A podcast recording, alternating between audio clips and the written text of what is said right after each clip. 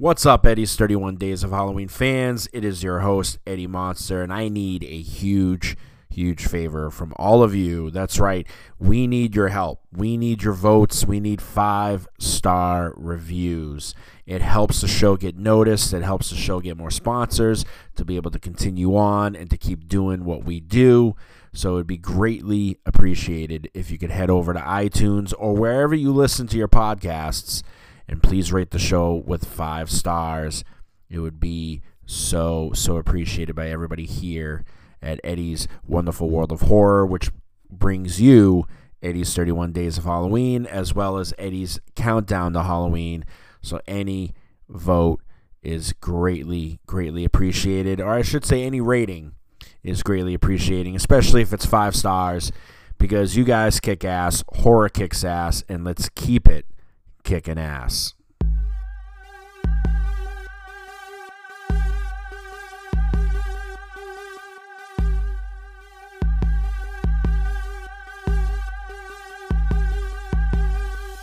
You know, it's Halloween.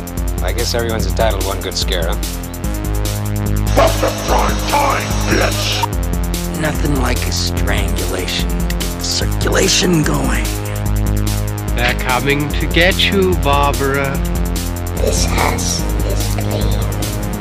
When there's no more room in hell, the dead will walk the earth.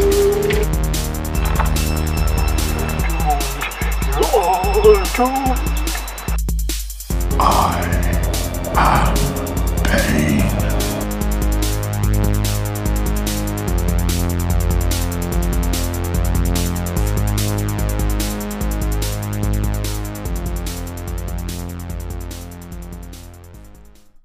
Right, welcome everybody to another exciting edition of Eddie's 31 Days of Halloween. I'm your main man here, Eddie Monster.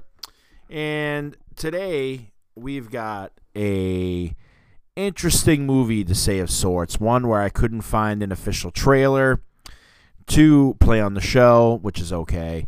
Uh, but I guess back in 1998, horror legend Wes Craven had originally produced the first of what was intended to be a Wes Craven Presents series that would have a new horror film every Halloween. So that was the intention.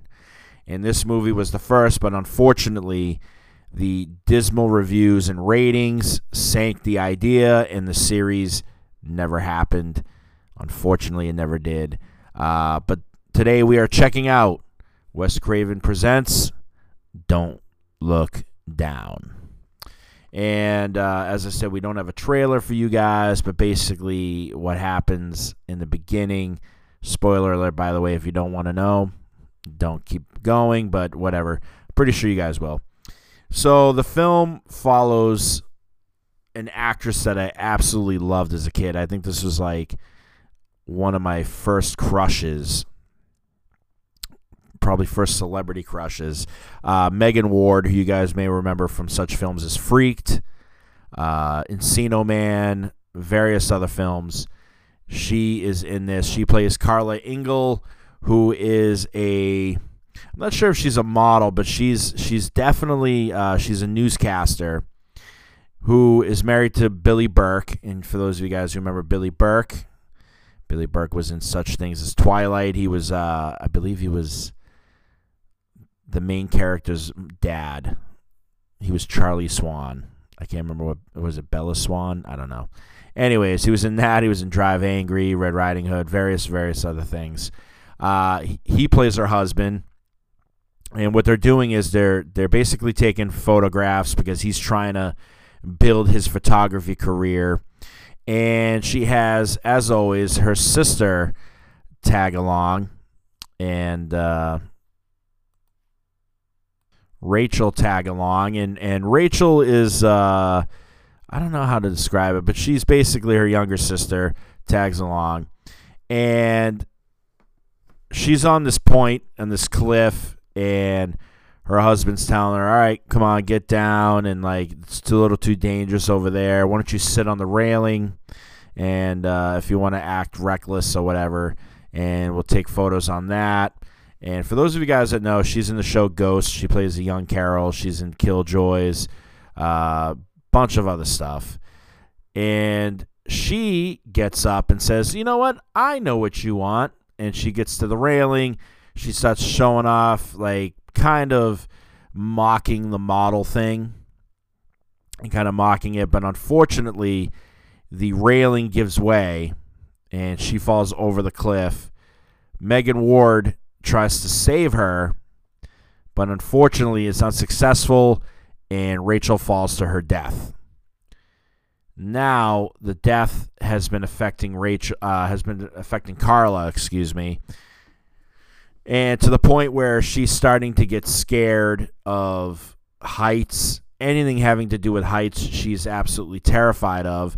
So she hears about a psychiatrist who has been helping out people with their phobias, and the psychiatrist is played by Terry Kinney, who you guys may remember from Oz. He was fantastic in that TV series. He's also in Billions. He's also in you know The Watcher, various other that TV series, various things. And he is kind of your unconventional kind of psychiatrist because he really challenges. Like this is an intense challenge, right, that he does for these people.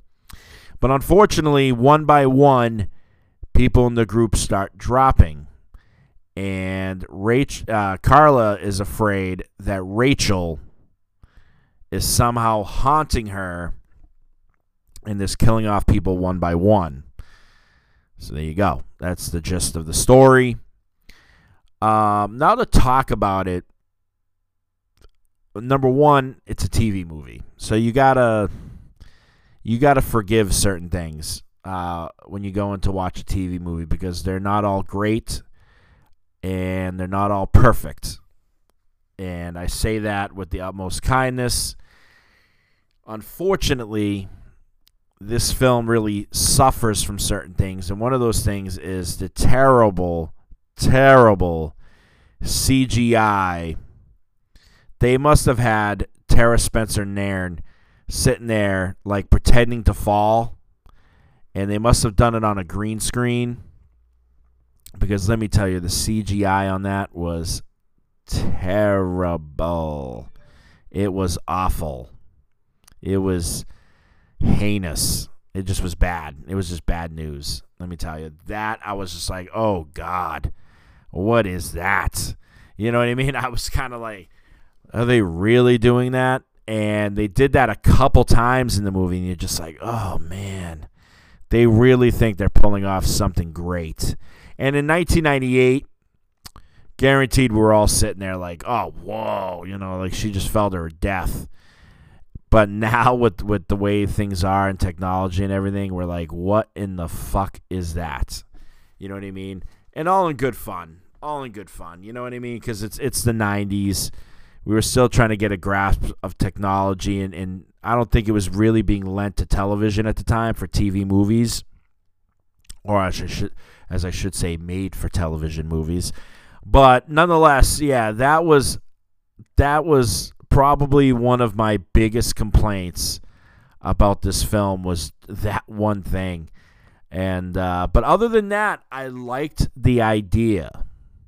See, I have this same phobia, right? I think it's called uh, uh, acrophobic, acrophobia, where you're like afraid of heights, and I seriously suffer from that. So for me, the scenes when they get on the roof or they get on a, uh, on on one of those bridges that's made out of wood with the ropes, the drawbridge, uh, not drawbridge, but you know what I'm talking about that really brought some nerve wracking anxiety to me.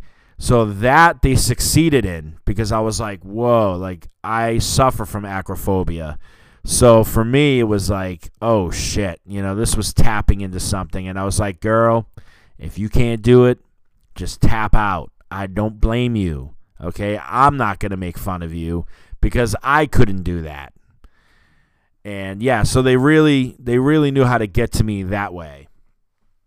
So I got to give them kudos for that. That was that was smart. So that part really like the the scene the uh, the bridge scene is kind of what really got me. I quick quick story. I was in Portugal and I was visiting the islands of the Azores and they had a bridge that was out, okay? Or they were building a bridge to get from one side to another. And all they had at the time was one of those fucking bridges that is all made out of wood with the rope and you got to walk and it really kind of swings and you just look down and it's just like that is a huge drop. So I remember that very well and being nervous the whole entire time walking through that and never wanting to do that again. I was like 6 years old. I think that's where my real fear. But my real fear I think came from when I went to Niagara Falls and went over the railing, looked down and was like, "Oh shit."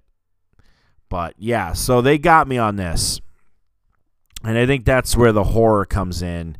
Um, is def for me is definitely in that part. But the idea of Rachel coming back was kind of cool. The way they played it, it kind of made you question: Is Rachel really coming back from the grave to exact revenge? But then when it's when the real reason is unveiled at the end, you're like, ah, there it is, right? And it all made sense because you got to remember the beginning.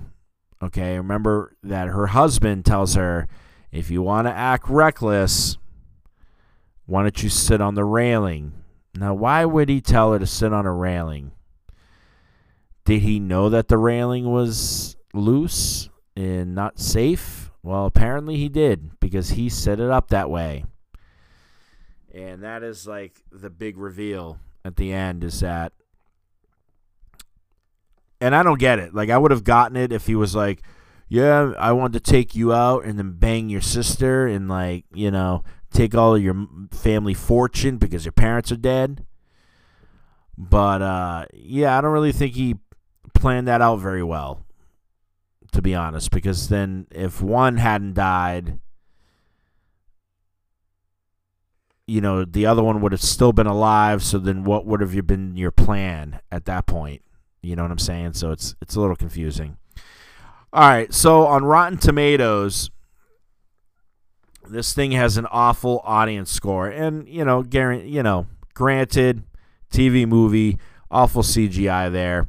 Uh, Steve D gives it two stars, and he just simply says it struggles to build any suspense whatsoever.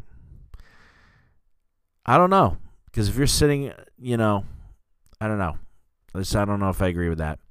Uh, this other reviewer says gives it two stars. Says don't look down is hilariously terrible. The performances are over the top. The characterizations and plot are a joke, and there isn't anything remotely scary about it. Watch it with some friends. Create a drinking game. Just don't expect to be afraid or emotionally invested. I think the real fear was supposed to be in the, in the the rooftops. You know, the, those things that she was doing. Maybe you know you're right. Like if you were expecting something scary, then I don't know. I think they could have done a little bit more, and maybe making it look like she was back from the dead. That could have been, probably been, you know, pretty good. Um, I don't know. This person gives it four stars and says this movie is actually really terrible, but in all the right ways. Nobody takes themselves too seriously. The plot is campy and predictable with just enough of a creepy edge to make it interesting, and the effects are so bad they're hilarious. You definitely shouldn't watch this unless you can appreciate a good B movie, but I really enjoyed it. See, that's where I'm at. This exact review is where I'm at. It's a B movie. You got to enjoy it for what it is. Uh, right now, we got a super reviewer, one and a half stars. A horror based around a film set and a forgotten film, which was also filmed there. A director setting out to remake it, but ghostly things getting in the way. I've not seen Japanese original, and he doesn't even spell Japanese right. But hopefully it's better than this. Some crappy moments throughout and dull too. I don't know what he's talking about. A horror based around a film set. There is no film set. And a forgotten film. I think this guy's reviewing the wrong movie, to be honest. Uh, this person, it says two and a half stars, but he goes and says 5.5 out of 10. A little better than average suspense thriller. I feel mislabeled as a horror film. I don't really see any horror elements in the film. It is reasonably suspenseful, although I was able to figure out who done it midway through the film. Nice location usage, the Vancouver area. Fine acting, not great, but fine. Yeah, okay. Uh, two stars. You really hate these movies. You have Wes Craven's name in the title, so you expect something good. But he was just a producer. Typical therapy group members bumped off one at a time. Fair. Not really suspenseful and no kill scenes shown, which is a death blow to this type of film. While watching it, it I couldn't help but feel like I was watching a typical movie you'd catch playing on Cinemax at indescript times. Yeah, it's not a Skinemax movie, so I don't know what you're talking about there. It's not Skinemax. Um, one star. I knew this would not be a good movie when I saw it for two dollars, but I decided to give it a go. I gave it a one star instead of a half a star because it's way better than I thought it was going to be. It's okay for what it is a cheap movie that wasn't exciting, thrilling, or had any good acting. Don't bother seeing this movie unless you like seeing third rate movies. Okay, whatever. Uh, this super reviewer gave it four stars. Said, "Wow, this is really this was really good. There's a twist in this." LOL. I think he's trolling, to be honest. Uh, I love Megan Ward. I think she's a she's a pretty good actress. Um, hasn't really done much as of late, but she's enjoying the married life, so you can't blame her on that. Uh, the '90s was was where she made her mark. Uh, but anyways, yeah, I mean you got to understand what it is. It's a B movie, so and it's a TV movie. What do you really expect? So for final grade, I'm gonna give it a C plus. Check it out. It's on Peacock right now as we speak uh, for Halloween. That's the only reason why I looked at it because I was cruising through Peacock trying to figure out what do I want to watch today. And then I saw Wes Craven, I saw Megan Ward, I was sold. And there you go. I'm easily sold. So check it out if you dare. See you guys tomorrow.